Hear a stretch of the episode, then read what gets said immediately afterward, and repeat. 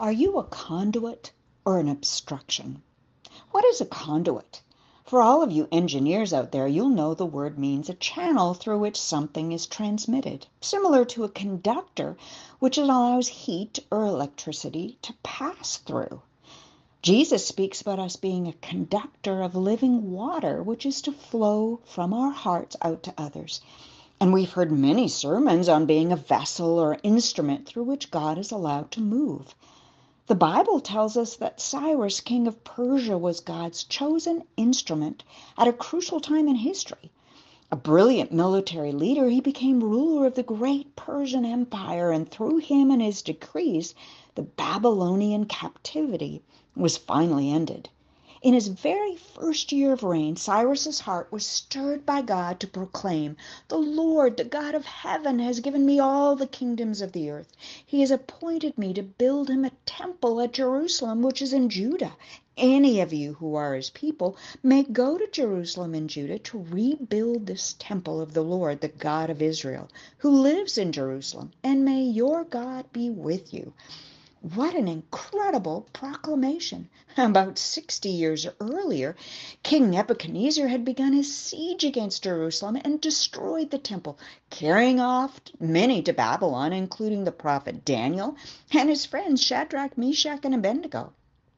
Now, at last, decades later, those who had remained faithful all those years, or their families, were allowed at last to return and see their beloved temple rebuilt.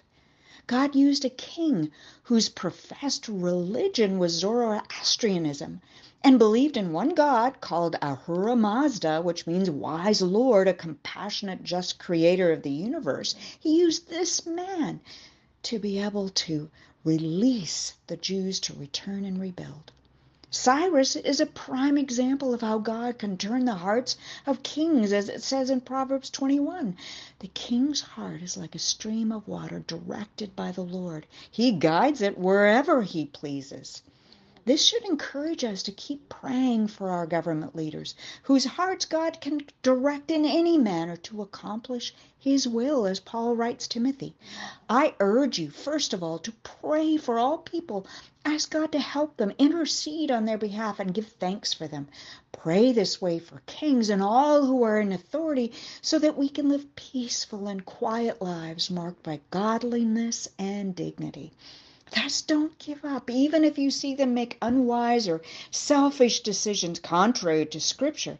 God is still at work mightily to bring His plans to completion. We also read that Paul was a chosen instrument, selected by God to take his message to the Gentiles, Jews, and kings. Initially, Ananias was doubtful of this possibility, warning God that he'd heard of the many terrible things Saul had done to the believers in Jerusalem, and even he knew that Paul was authorized to arrest everyone who calls on the name of Jesus. Ananias believed Saul's reputation and he feared for his own destruction. Go and lay hands on Saul, he believed, meant he was signing his death warrant.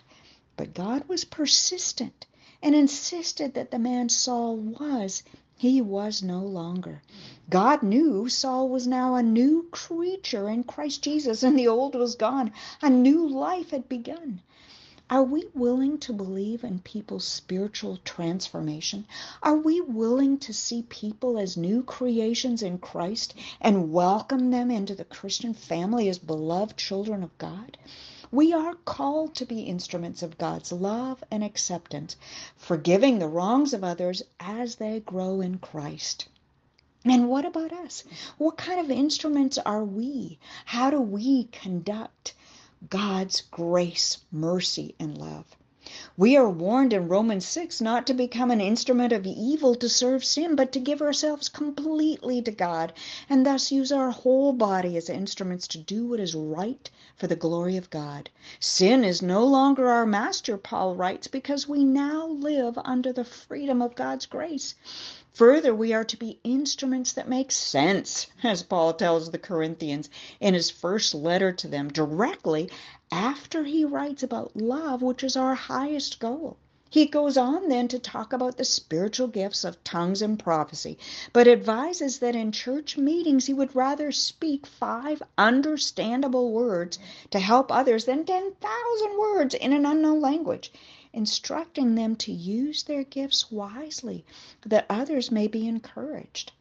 But it isn't just with words that we are to be conduits of God's grace.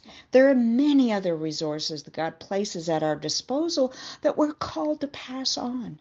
Author and founder of Eternal Perspective Ministries, Randy Alcorn, reminds us that just because God puts his money in our hands doesn't mean he intends it to stay there instructing us to share God's monetary blessings with others as the Spirit leads. Statistics show that overall Americans gave $471.4 billion in 2020, which is a 5.1 increase from the previous year. But corporate or companies giving actually decreased by 6.1, suggesting that companies are attempting to keep their profits for themselves. But what's interesting is that within the church itself, only 5% of people tithe, and 80% of Americans only give 2% of their income. Whereas in the Great Depression, Christians were giving 3.3% of their income. The harder the times, it seems, the more they gave, although this didn't even come close to the 10% advised in Malachi 3.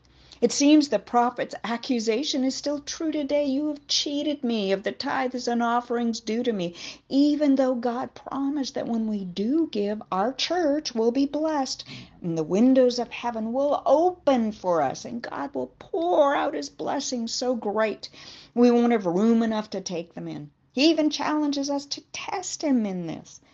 And this only covers the required tithe of 10%. It doesn't even suggest the offerings mm-hmm. that are gifts over and above our tithes that we're called to give in cases of special needs, both locally and around the world.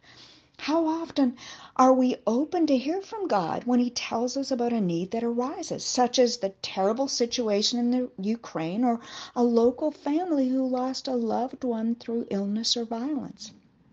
Paul commends the impoverished churches in Macedonia who overflowed in rich generosity, for they begged him again and again for the privilege of sharing in the gift for the believers in Jerusalem. And the reason that they gave even more than he'd hoped, because their first action was to give themselves to the Lord and to us, just as God wanted them to do when we're open to the Lord to hear what He has to say to us, then our hearts are open and our pocketbooks will follow. We won't hold anything back from giving it for the Lord's use. Does that mean even if we don't think they need or really deserve or are grateful for our sacrifice, we should respond? If God directs, then yes, even then. We hold a weekly food bank and give great amount of food away to families. And many of those are coming through with fancy cars like Mercedes, Mini Coopers, or Lexus. It's easy to imagine that they really aren't in need, but and some of our volunteers have even been upset and they don't even help us anymore because they've seen this. What's our answer? Well, for one thing, the food bank does require people to respond financially to questions if they're eligible, and if they say yes, then we give food. It's that simple.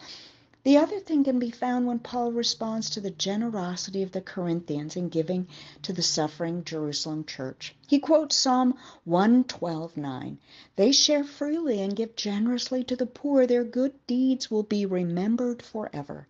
Further, he reminds them that just as God gives seeds to the farmer so that others can make bread, in the same way he will provide and increase your resources and then produce a great harvest of generosity in you. Yes, you'll be enriched, he says, in every way so that you can always be generous. Moreover, your gifts will cause them to give glory to God and to pray for you. Finally, we need to remember the generosity of God's grace. We didn't deserve it, but it's a free gift. None of us can earn it. He lavishly pours it out upon us as he does in unfailing love and his goodness. If God's so lavish with us, why should we ever be stingy? Let us then look today for ways to be a conduit that's able to give generously God's goodness, grace, and resources. And let us be instruments of mercy and peace and pardon, as the prayer of Saint Francis of Assisi instructs. God bless you, beloved. God bless you.